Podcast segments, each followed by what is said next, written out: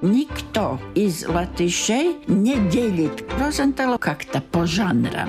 Обычно говоря о Райнисе, всегда начинаем со слова «мило». Александр Лейманс говорил, куда ты вообще суешь голову в петлю. Там все негативные персонажи. Первые постановки были такие, которые многие даже не понимали, что за история, но интересно.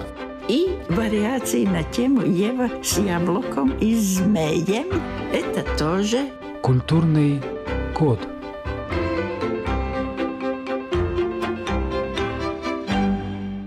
Я, Рита Болотская, переехала в Латвию недавно. Изучаю культуру своей новой родины и делюсь открытиями с вами в этой передаче. Как написано в разных книжках про одного из самых успешных и ярких предпринимателей Первой Латвийской Республики Вильхельме Кюзе, он сам не называл себя королем шоколада или королем сладостей. Да, знал, что в прессе, да и в народе такое королевское звание за ним закрепилось, но сам не акцентировал на этом внимание. Себя господин Кюзе не выпячивал, но своей продукцией, безусловно, гордился и по праву обоснованно. Моя сегодняшняя программа о нем, Вильхельме Кюзе.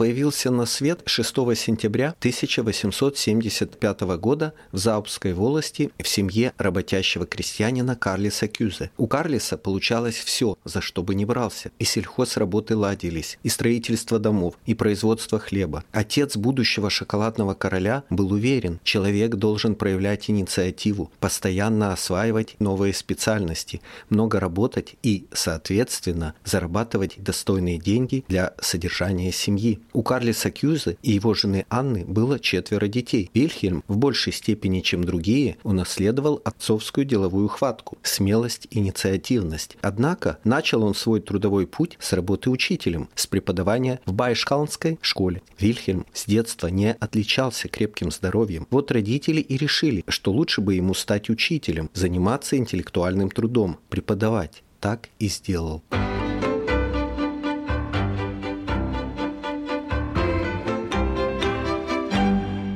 Работать школьным учителем Вильхельму нравилось, однако зарплата была копеечная, и в 1897 он переехал в Ригу, стал счетоводом на фабрике Отто Эрбе, где производились инструменты для строительства, для ремонта. Арифметика, математика, все связанное со счетом, всегда было сильной стороной Кюзе. На фабрике Эрбе Вильхельм отработал 14 лет. За это же время, во-первых, женился, во-вторых, попробовал силы в частном предпринимательстве. Прежде всего стал домовладельцем, купил двухэтажный домик на улице Лабораториас и открыл там продуктовый магазин. Товары брал у поставщиков, торговали жена и теща. Магазин прогорел. Вильхельм Вильхельм собственными силами отремонтировал, подновил дом, продал его копил деньги для открытия своего производства, понял, что не хочет больше торговать продукцией, сделанной другими, только своей. И вот в 1910-м, наконец, арендовал на Авоту помещение, поставил оборудование, которое приобрел в кредит, и открыл булочную кондитерскую. Ушел от Эрбе. Начал сам печь хлеб и бисквиты. Он умел это делать с детства. Отец научил. Поначалу дело шло неважно, но Кюз Союза решил бороться до последнего. Купил более современное оборудование, а в 1912 к тому же наладил производство конфет. Нанял опытного мастера, встал рядом и, как завещал отец, начал изучать новую профессию. Ему удалось преломить ситуацию, пришел первый успех. Кстати, к 2014 году на фабрике у Пюзе трудились уже около 60 наемных работников.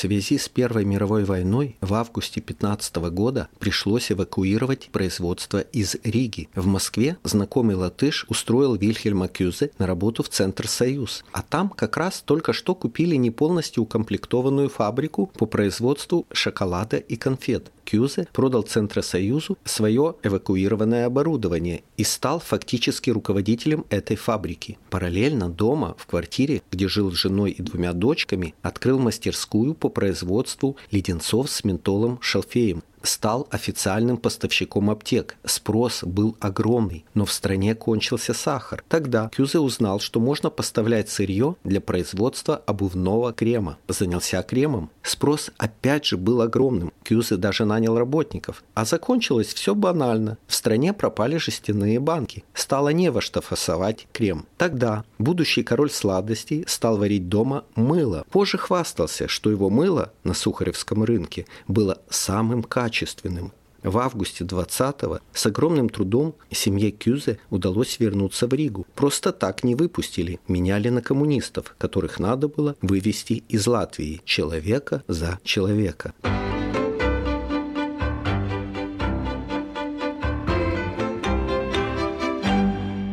После войны Пюзе взял кредит, который дали, помня о его прежних заслугах, и стал выпекать бисквиты. Стартовало производство в декабре 2020 года. Это было начало стремительного становления королевства Кюзе. Через год в компании работали уже 15 человек. Еще через год возобновили работу цеха по производству конфет и карамели, а в 1923 открыли цех по изготовлению шоколада. В общей сложности тогда на предприятии работали уже 100 человек. Сам Кюзе рецепты не писал, не составлял. Этим занимались опытные мастера, а он организовывал процесс, продумывая все детали. Культурный код – 1940 году на фабрике трудились уже 600 человек. В Риге были открыты три магазина, продававших только продукцию фабрики. Кьюзе поставлял сладости в страны Европы, Северную Америку, Африку, Азию, Австралию. Помогала ему вся семья. Жена Олга с самого начала их совместной жизни вникала вместе с мужем и в производство, и в торговлю. Дочки Эрна и Велта с детства привыкли жить интересами фабрики. Эрна училась на стоматолога, но в конце концов стала работать кассиром на фабрике. Ее супруг, юрист Рудольф Вейдеманис, занял пост директора по продажам. Вторая дочь, Велта, как и сестра, работала на фабрике кассиром, а ее супруг, Юлий Смушке, оперный певец, был принят сначала сотрудником технического подразделения, потом стал техническим директором. В общем, Вильхельм Кюзе сплотил вокруг себя всех домочадцев – Кроме того, он хотел, чтобы и работники относились к фабрике как к своему второму дому. На предприятии были открыты концертные и спортивные залы, библиотека, были организованы хор, самодеятельный театр, свои команды футболистов и теннисистов. Люди это ценили. Многие работали на фабрике десятилетиями.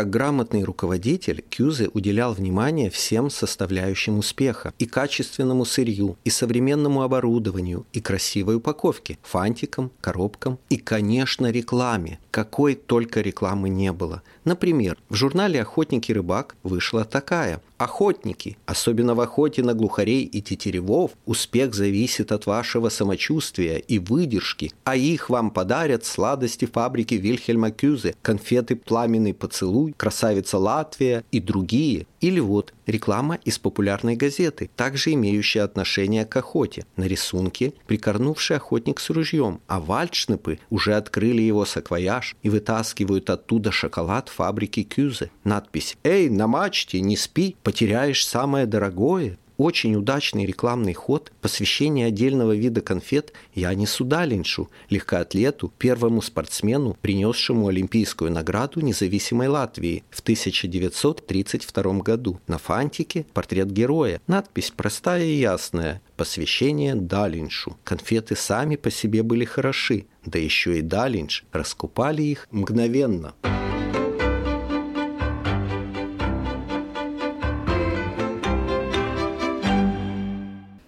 14 июня 1941 Кюзе арестовали, отправили в Соликамск. Жена к этому времени уже ушла из жизни. Велту вместе с мужем Юлисом Мушке и двумя дочками отправили в Сибирь. Впоследствии в 1956 году Велта смогла вернуться в Латвию с одной дочерью. Муж и другая дочь погибли в Сибири. Что касается Эрны и ее супруга Рудольфа Вейдеманиса, их не выслали. Говорят, был популярен в рабочей среде, а еще, говорят, сумел хорошо спрятаться вместе с женой и сыном. Когда началась Вторая мировая и Латвию заняли немцы, Вейдеманис успел поработать директором фабрики, но в 1944-м вся семья эмигрировала. Потомки обосновались в Америке почему не эмигрировал и никоим образом не пытался скрыться Вильхельм Кюзе, потому что не хотел бросать свое любимое дело. Когда фабрику национализировали, он не протестовал, предложил «давайте помогу организовать работу, сохранить предприятие в новых условиях».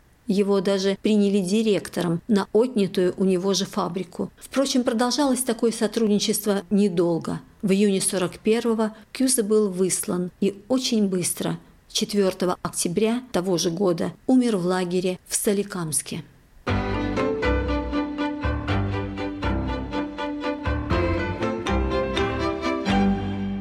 Воспоминания о последних днях Вильхельма Кюзе оставил историк Владиславс Уртанс, который, будучи 20-летним студентом, попал в один лагерь с Кюзе, Янисом Розе и другими выдающимися людьми Латвии. Вильхельм Кюзе умер одним из первых. Он был болен с самого начала. Полный, невысокого роста, он целыми днями сидел на колоде посреди лагеря и что-то царапал на обрывках бумажек. Позже выяснилось, что Кюза писал рецепты изготовления конфет, печенья, вафель. Он был настолько слаб, что ни на каких работах его использовать не могли. Кормили скудно, все голодали. Про Кюзе, который не вставал с колоды, порой просто забывали. «Однажды мне повезло», – писал Уртанс. «Я набрал малины в окрестностях лагеря и принес ее бывшему полковнику Иргенсону, которому прежде помогал перетаскивать его большой чемодан. Приносить ягоды запрещалось, так что малина была нелегальной, а в благодарность полковник дал мне две конфетки Сайва фабрики Вильхельма Кюзе. Разбирая чемодан, он обнаружил эти конфетки за прокладкой. «Надо непременно поделиться с господином Кюзе», – решил Уртанс. Когда Кюзе увидел эту конфету,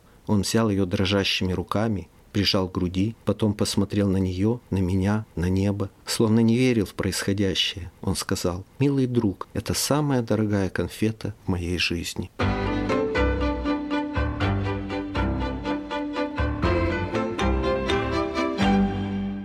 Сразу после национализации в 1941 году фабрику Вильхельма Кюзе назвали фабрикой 17 июня – Именно в этот день, годом раньше, советские войска вторглись на территорию Латвии. Новой власти надо было восславить дату начала оккупации. А в 50-х профильное министерство решило объединить фабрики, производящие сладости, и провести специализацию – с тех пор фабрика Лайма, основанная в 1870-м Теодором Ригертом, стала специализироваться на производстве шоколада и шоколадных конфет. Фабрика Узвара «Победа», бывшая некогда фабрикой Людмилы Гёггенгер, стала выпускать леденцы, карамель, дрожжи и зефир. Ну а фабрика 17 июня – торты, печенье, кексы и так далее. В 90-х, после восстановления независимости, предприятию Вильхельма Кюзе дали название Стабурадзе. Специализация сохранилась. А в 2000 году Стабурадзе опять официально объединили с Лаймой. Спустя 14 лет всех приобрело норвежское предприятие Оркла, но торговые марки сохраняются. На шоколадках и упаковках ассорти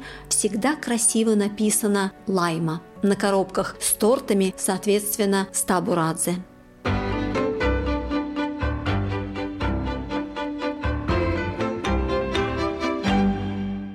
20 лет назад в Старой Риге на улице Екоба открыли кафе «Вильхельм Кюзе». В этом доме когда-то жила родня Юлии Самушке, зятя короля сладостей. А сам король жил прямо на фабрике, на улице Артиллериас. Окна квартиры выходили во двор. «Наше недреманное око», – шутили работники. Зять Рудольф Вейдеманис оставил воспоминания, в которых процитировал удивительные слова Кюзе. «Я уверен, что моя задача не набить карманы и не разбогатеть. Моя задача – работать так, чтобы фабрика прославила Латвию, чтобы стала цветком в прекрасном венке Латвии».